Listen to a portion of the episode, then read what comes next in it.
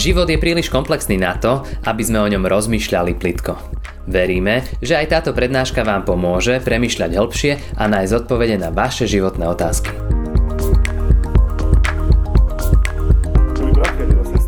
Dnes sa spolu vrátime ešte niekoľkým slovám e, z včerajšieho Evanielia a ja chcem prečítať z Evanielia Jána z 20. kapitoly ešte záver niektorých veršov od verša 16. po verš 18. Takto. Ježiš ju oslovil Mária. Ona sa obrátila a povedala mu po hebrejsky rabúny, to znamená majstre. Ježiš jej riekol, nezdržuj ma, lebo som ešte nevstúpil k otcovi, ale choď k mojim bratom a povedz im, vstupujem k svojmu otcovi a k vášmu otcovi, k svojmu Bohu a k vášmu Bohu. A Mária Magdalena šla a zvestovala učeníkom, že videla pána a že jej to povedal. Amen. Chcel by som dnes hovoriť o akomsi kolobehu viery. Nevedel som to ani nejako inak nazvať. Je to taký kolobeh najprv pochybnosti, e, osobného poznania, potom presvedčenia, ktoré sa, z ktorého vznikne pevná viera. Potom sa z toho zrodila nejaké učenie církvy, akási dogma církvy, a toto učenie má znova priviesť iných ľudí cez mnohé pochybnosti, znova k osobnému presvedčeniu a znova k pevnej a osobnej viere. Možno to znie príliš zložito, ale v podstate je to veľmi, veľmi jednoduché. Celý ten kolotoč začal v prvý deň po sobote, takto e, biblické slovo uvádza na mnohých miestach, teda na tretí deň po Ježišovom ukrížovaní v roku 32. To je najpravdepodobnejší rok Ježišovej smrti. Možno vám to znie čudne, tak ako aj mne, že, že oni nepovedia rovno, však v nedeľu ráno sa stalo toto a toto. E, všetky evanielia hovoria o prvom dni po sobote. Pravdepodobne to súviselo s židovským e, vnímaním a pomenovávaním. Sobotný deň bol u Židov sviatočný deň. Od neho sa to všetko odvíjalo, tým pádom aj počítalo. Takže nedeľa nebola absolútne podstatná pre Židov. E, bol to prvý deň v týždni, Možno tak, ako je u nás pondelok, e, keď idete do práce, v rádiu často riešia, že najhorší deň v týždni je v pondelok, lebo do víkendu je strašne ďaleko. Takže sobota bol svetý deň a preto to všetko každý počítal od soboty. Takže v prvý deň po sobote sa stali tie a tie udalosti. Emauskí učeníci išli prvý deň po sobote do Emaus z Jeruzalema. Skoro ráno na úsvite, v ten deň sa vybrali ženy e, k Ježišovmu hrobu, v podstate už vyrovnané, zmierené s tým, čo sa na Veľký piatok stalo.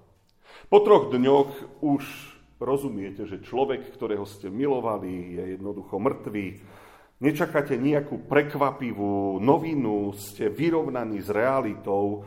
A to boli aj tie ženy. A to, to je vidno aj v tých evanieliách.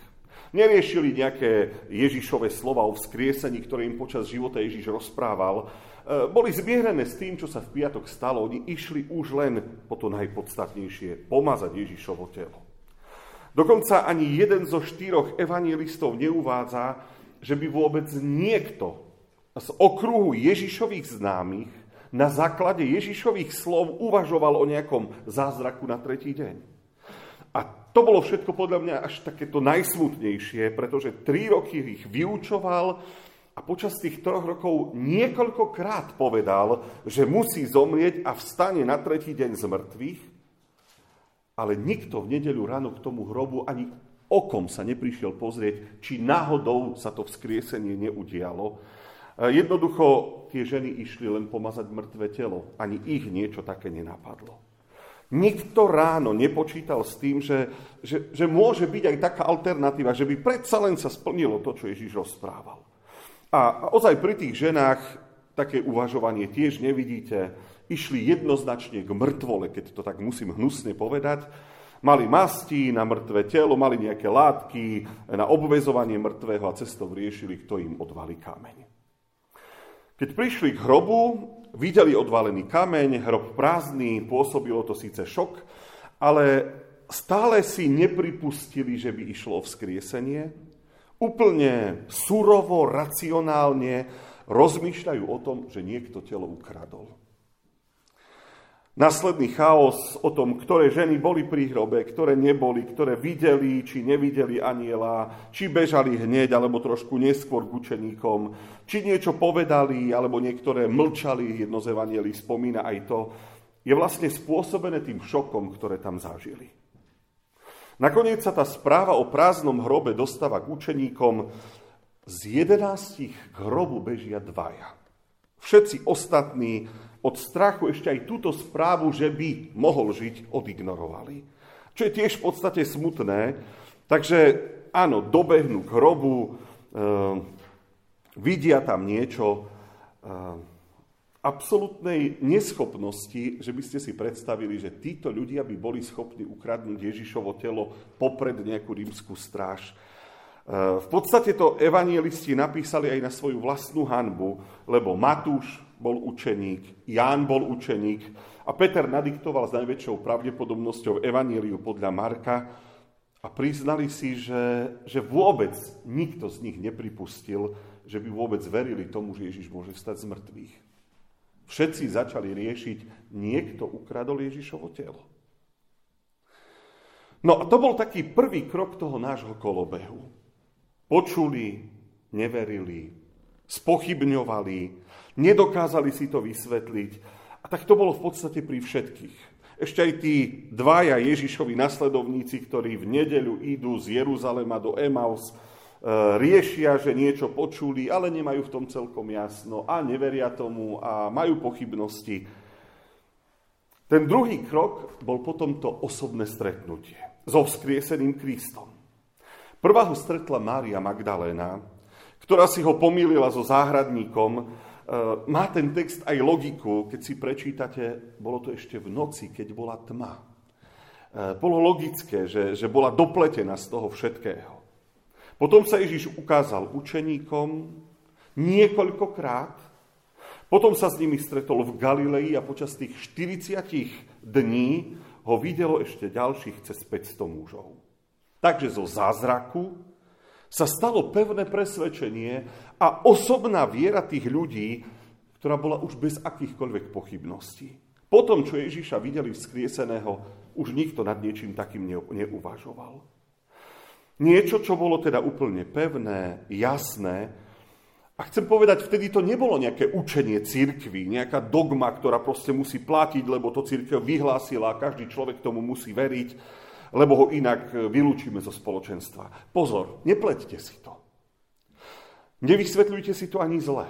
Keď napríklad učeník Tomáš neveril, že Ježiš žije, tak ho učeníci nevyhodili zo svojho spoločenstva, ani ho nevyhlasili za kacíra, ani sa mu nejako nevyhrážali, ani mu nestopli a neobmedzili nejaké informácie e, z ich vnútra, že joj, tak keď ty neveríš, tak tebe povieme už iba toto. Hovorili mu iba to, že oni ho videli a že Ježiš sa s nimi osobne stretol.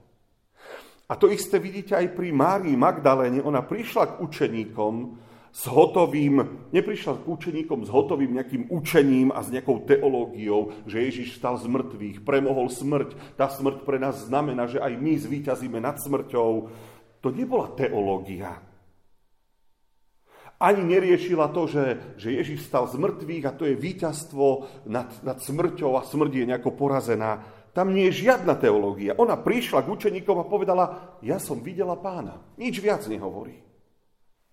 To nie je nejaká vierovka církvy, to nie je nejaké učenie církvy, nejaká dogma. To je osobné poznanie tých ľudí. Verím, lebo som videl pána. A to bol začiatok viery vo vzkriesenie. Možno sú ľudia, ktorí si myslia, že viera vo vzkriesenie Krista prišla preto, že nejakí predstavitelia kresťanstva sa niekde na nejakom tajnom stretnutí dohodli, že církev bude učiť, že Ježiš Kristus stal z mŕtvych. Alebo že nejaký biskup vyhlásil, že církev bude veriť vo vzkriesenie a vo väčší život a takto církev učí. Alebo keď chcete, nejaký cirkevný koncil, hej, niekde okolo roku 300 sa dohodol, alebo dokonca nejaký pápež už potom vydal nejakú vieroučnú dogmu, že budeme veriť v Boha, ktorý vzkriesil z mŕtvych svojho syna Ježiša Krista. Celé milné pochopenie a poznanie. Na začiatku viery vo vzkriesenie nie je žiadne rozhodnutie koncilu, žiadne nejaké e, rozhodnutie predstavených církví. Vtedy žiadna církev kresťanská nebola.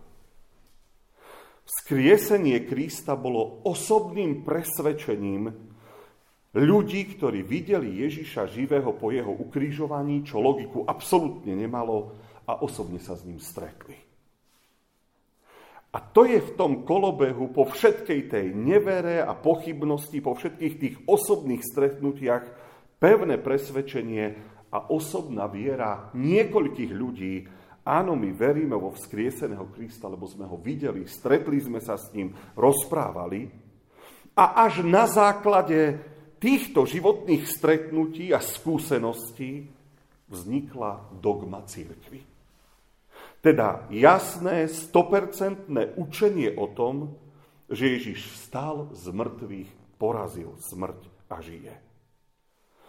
Všetky následné súvislosti sme v podstate pochopili zo slov prorokov aj z vysvetľovania samotného Ježiša Krista. Tu sa jedná o to, čo smrť a vzkriesenie Ježiša pre nás znamená. To už je dogma, to už je učenie církvy. Áno, to, že Ježiš premohol smrť a Biblia hovorí, že on je ten prvý a my budeme tí ďalší, to už je vierovka, to už je učenie. Ale máme to zo slov Ježiša. To, že, že Ježiš premohol smrť, znamená, že porazil diabla. To máme zo slov Ježiša. To už je nejaká vierovka. Ale všetko sa to opiera o to, čo Ježiš učil. A čo z toho dnes pre nás vyplýva? No, my máme dnes jasné učenie církvy. Teda dogmu o tom, že Ježiš Kristus stal v nedelné ráno z mŕtvych. Tuto základnú pravdu učia všetky kresťanské církvy. Ak dnes neveríš v Ježišovo vzkriesenie, tak jednoducho nesi kresťan. Nepatríš medzi veriacich ľudí v Krista. E, ja viem, že to znie možno striktne, alebo je to príliš radikálne, ale je to najdôležitejšia časť kresťanského učenia, a ja znova vyťahnem tie slova Apoštola Pavla veľmi známe, že ak Kristus nebol vzkriesený, tak je prázdne naše kázanie a prázdna je naša viera a sme vždy vo svojich hriechoch. Povedané možno zrozumiteľnejšie, ak neveríš, že Kristus stal z mŕtvych a že žije, tak si beznadejne stratený v svojich hriechoch a tak to aj skončíš a nikto ti nepomôže. Ja viem, že dnes ľudia neznášajú, že niekomu poviete, toto je učenie církvy a toto platí. A že je to nespochybniteľná a nemenná pravda. Teda dogma. Dogma je v širšom zmysle nespochybniteľný, autoritatívny názor, výpoveď či zásada. V užšom zmysle slova je to záväzná normatívna výpoveď v oblasti viery. Už vidím, ako sa nejaký neveriaci človek hneď na to opýta. A ako si môžeš byť tým taký istý, že Ježiš vstal, hej? A ešte sa to stalo pred toľkými rokmi, e, to už všetko môže byť inak, a to všetko môže byť nejaký komplot a premyslená lož a, a úplne naplánovaný podvod a vy tomu všetkému veríte. Ja tomu rozumiem, že ľudia to takto vnímajú. Veď e, dnes je možné spochybniť všetko. Ľudia vám spochybnia holokaust. A povedia, že žiadne koncentračné tábory nikdy neboli. Pritom máme autentické zábery z ich oslobodenia, máme nafilmovaných ľudí, ktorí prežili, máme zaznamenané ich svedectvá, máme odkryté hroby tých, ktorých nestihli spopolniť, máme kopu ich osobných vecí, od hodiniek, topánok, oblečenia. Aj tak sa nájdú dnes ľudia, ktorí povedia, toto není pravda. Tak čo na toto poviete? Čudujete sa, že, že sú ľudia, ktorí dnes spochybnia Ježišovo vzkriesenie. Bol som v škole vo Folkmári a deti mi tak pri tom presviečaní hovoria, že no a keby pán Boh urobil nejaký zázrak a celé by sa to dnes natočilo a dalo na Facebook, na všetky tie siete a ľudia by to mohli vidieť na vlastné oči cez rôzne médiá, určite by uverili. Prečo to pán Boh dnes neurobí?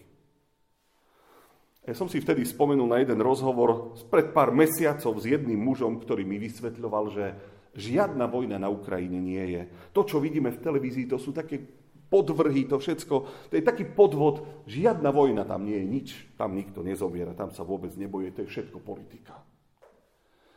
Ja som si vtedy povedal, že, že pán Boh dnes nemusí robiť žiadny zázrak dajaký a nič navyše, lebo by to nemalo zmysel. V dnešnej dobe určite, určite nie. To, že pán Ježiš vstal z mŕtvych a porazil smrť a žije, toto jednoducho stačí. Nepotrebujeme žiadne ďalšie zázraky, žiadne ďalšie divy. Pán Boh ten zázrak uznal za dostatočný k tomu, aby sme mohli veriť v Ježiša Krista. A to je nakoniec ten koniec toho kolobehu, lebo z učenia církvy, z tej jednej dogmy Ježišovho vzkriesenia, ktorá sa dnes podáva v Božom slove, by sa mala znova zrodiť osobná viera ľudí. Tak osobná, ako bola viera Márie Magdalény či ostatných učeníkov. V tebe aj vo mne, brat, sestra, sa má zrodiť osobná viera bez akýchkoľvek pochybností, bez zaváhania, ktorá skutočne verí, že Ježiš žije. Samozrejme poviem, máme na to čas. Máme čas na pochybnosti, máme čas na otázky, máme čas na to, aby sme tie veci skúmali. Môžeme váhať ako učeník Tomáš a spochybňovať tie veci okolo nás, eh, aj tie svedectva okolo nás. Ale raz by človek mal dvojsť na základe toho kolobehu k presvedčeniu, že to základné učenie cirkvy je niečo, čomu verím, o čom som presvedčený a v čom už nikdy viac nezaváham. Ježiš Kristus vstal z mŕtvych a žije. A to je ten kolotoč. Mnoho pochybností, potom priame stretnutie niektorých ľudí, 100% viera, na základe toho učenie církvy a dogma a na základe tej dogmy sa v nás má zrodiť presvedčená osobná viera bez pochybností. Veríš teda tomu, tak ako to Božie slovo hovorí? Ďakujeme, že ste si túto prednášku vypočuli do konca. Modlíme sa, aby ste boli inšpirovaní a povzbudení. Ak máte nejaké otázky, napíšte nám správu na Facebooku, Instagrame alebo hoci aj e-mail. Projekt Chcem viac už viac ako 10 rokov podporujú ľudia z celého Slovenska. Pridajte sa k ním. Aj vďaka vašim darom a modlitbám môžeme prinášať každý týždeň dobrú správu, povzbudenie a inšpiráciu tisíckam ľudí nielen na Slovensku. Ďakujeme.